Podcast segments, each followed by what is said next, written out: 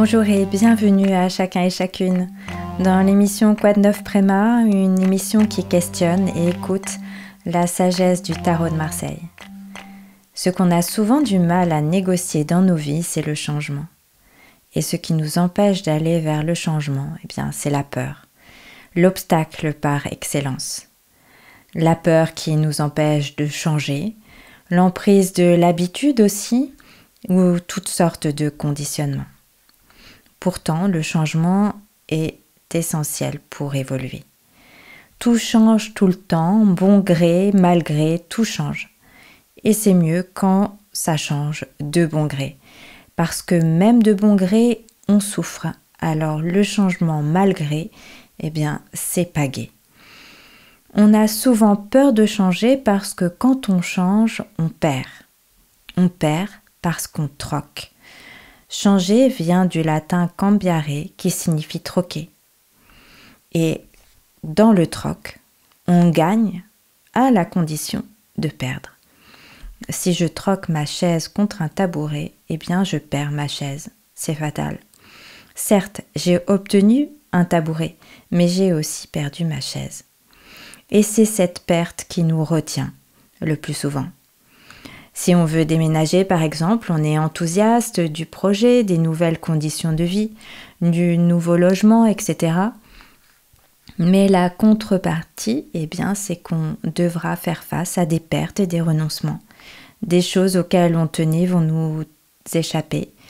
Et ça, c'est difficile à négocier intérieurement. Parfois, on sent qu'on est mûr et ça vient tout seul. Et on en a même parfois tellement assez de notre chaise que c'est un vrai plaisir de s'en débarrasser. Et ça, c'est le mieux. Mais l'évolution personnelle est exigeante et demande des sacrifices, au sens spirituel d'action sacrée.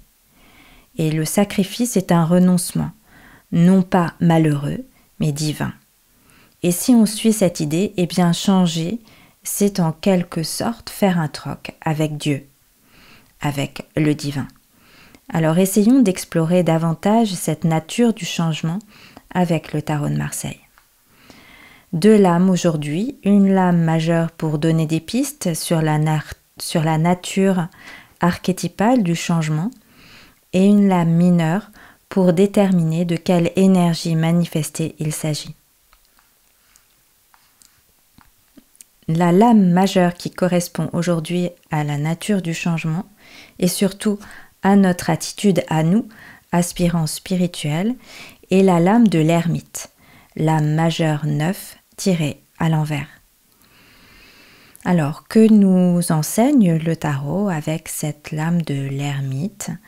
Eh bien, d'abord, il nous dit que le changement, c'est le neuf, le nouveau. Ça, on l'a bien entendu et on en a parlé la semaine dernière à propos du rythme. Pour ce qui est du personnage et de ce qu'il représente, eh bien l'ermite, c'est l'homme qui s'intériorise pour écouter la sagesse des voix silencieuses.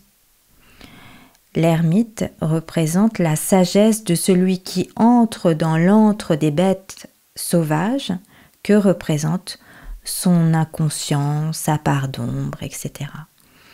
C'est aussi la prudence. Prudence pour avancer dans l'obscurité, sans euh, prendre trop de risques et en évitant les dangers. Et ça, c'est l'ermite à l'endroit. Seulement ici, la lame est tirée inversée. Ce qui veut dire que l'ermite sort de sa solitude et que le changement est un principe actif qui va nous porter vers le monde extérieur et non plus vers le monde intérieur. La lanterne ne va plus éclairer notre obscurité, mais la lumière de notre lanterne est portée vers le monde. Et l'ermite prudent, eh bien, devient téméraire, car il avance et agit dans le monde. C'est ça, le changement, mettre en œuvre dans l'action le fruit de nos réflexions et de notre recueillement. Le chercheur spirituel va confronter ces transformations intérieures à la réalité du monde. Et c'est ainsi seulement que le changement et notre transformation seront effectifs. Le changement nous demande de sortir de notre grotte, de quitter le confort de notre petit coussin, de notre fauteuil, comme vous voulez, et de nos idées bien conçues pour nous confronter au dehors, parce que c'est un petit peu facile de rester euh, isolé. L'ermite à l'envers est une lame active et positive, alors que l'ermite en droit est une lame neutre et passive. Et donc, par cette lame de l'ermite renversée, le tarot indique que le changement s'effectue en deux phases. D'abord la réflexion et ensuite l'action. Si on prend en compte la place de la lame dans le déroulement du jeu, eh bien on voit que le changement passe par la rupture d'un équilibre, puisque la lame précédente est la lame 8, la lame de la justice, la lame de l'équilibre. Et si on place les deux lames à côté, eh bien on voit que le personnage de l'ermite regarde cette lame et le personnage en quelque sorte de la justice. Il l'éclaire même avec sa lanterne. Il a quitté ses acquis pour voir en lui avant d'agir. La justice est représentée par un personnage très stable sur un grand fauteuil, assis sur un grand fauteuil. Qu'est-ce que ça veut dire dans le chemin de l'initié? Eh bien, ça veut dire que on en est à un moment où on a quitté notre siège stable et confortable pour aller à notre rencontre intérieure. Et c'est ça qu'on peut appeler le troc sacrificiel du changement. Alors regardons maintenant à quelle énergie cette phase de changement appartient en tirant une lame parmi les 56 lames mineures. Je vous rappelle les quatre séries, la série des deniers, énergie matérielle, la série du bâton, énergie vitale et créative, l'énergie de l'épée, énergie mentale et intellectuelle, et la série de la coupe avec l'énergie des sentiments. Et la lame que j'ai tirée parmi ces, 15, ces 56 lames mineures, eh bien, c'est encore une fois la lame 9. Mais cette fois de la série de l'épée, représentée par l'aigle sur la lame du monde.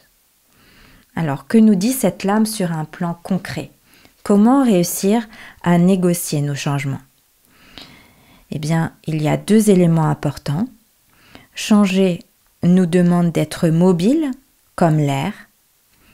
L'air, c'est l'élément qui est associé à la série de l'épée, énergie mentale et intellectuelle.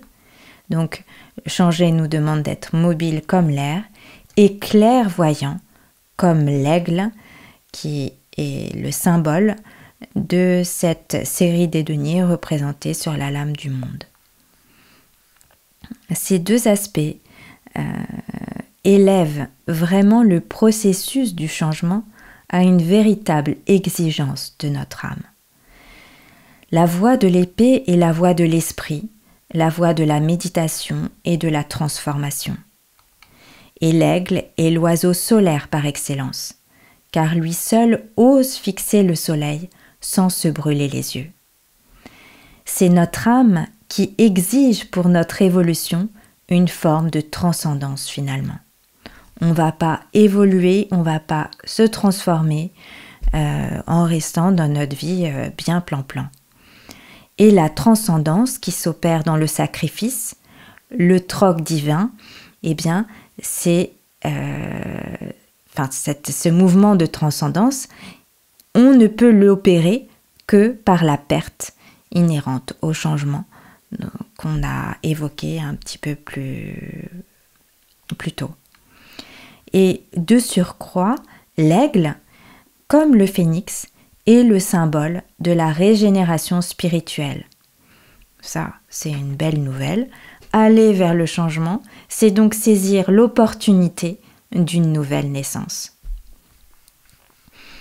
Alors j'ai pris comme exemple l'exemple très parlant de la femme fécondée par la semence de l'homme, qui amorce, dès lors qu'elle est fécondée, un changement sur tous les plans de son être.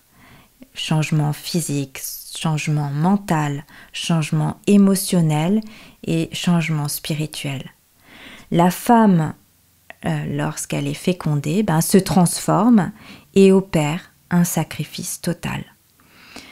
Et ce sacrifice total, il a son apogée, on peut dire, euh, jusqu'au moment de l'accouchement, qui est un dépassement quasiment surhumain euh, qu'elle opère, un dépassement euh, totalement sacré.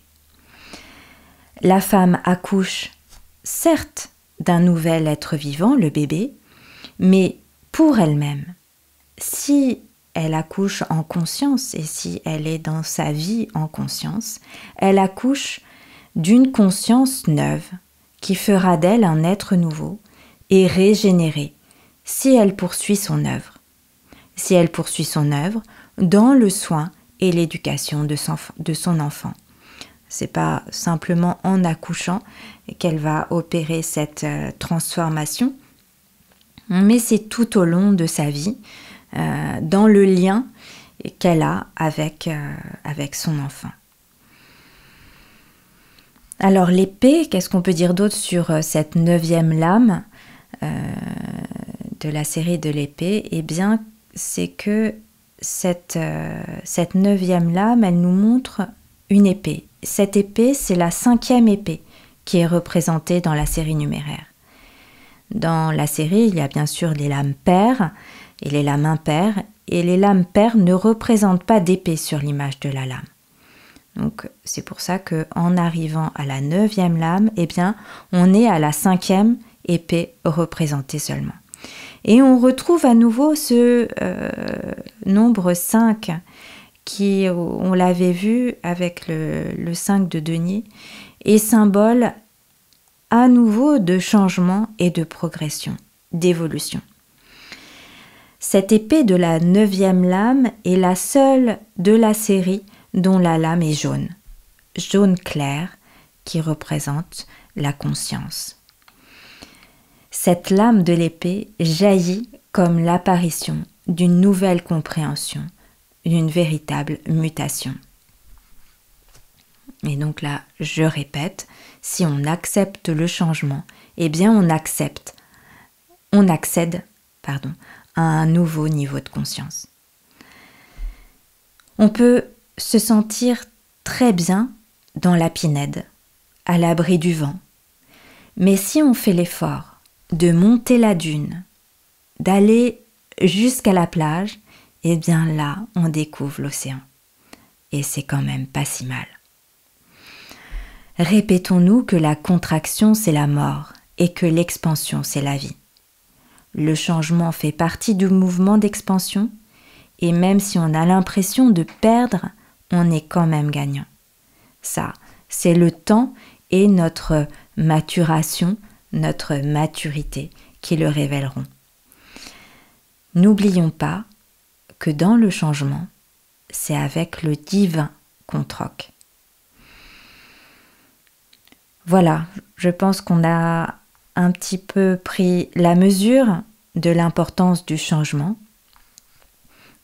Et on se retrouve demain dans l'émission Impression d'infini, intitulée Tout change tout le temps, pour essayer de sentir ce changement dans les profondeurs de notre être et on visualisera la roue du karma.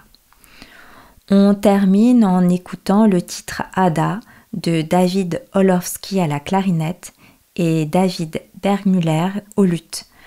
Essayons de nous laisser aller dans l'air chantant du changement avec légèreté. Merci de votre écoute. À jeudi prochain. Música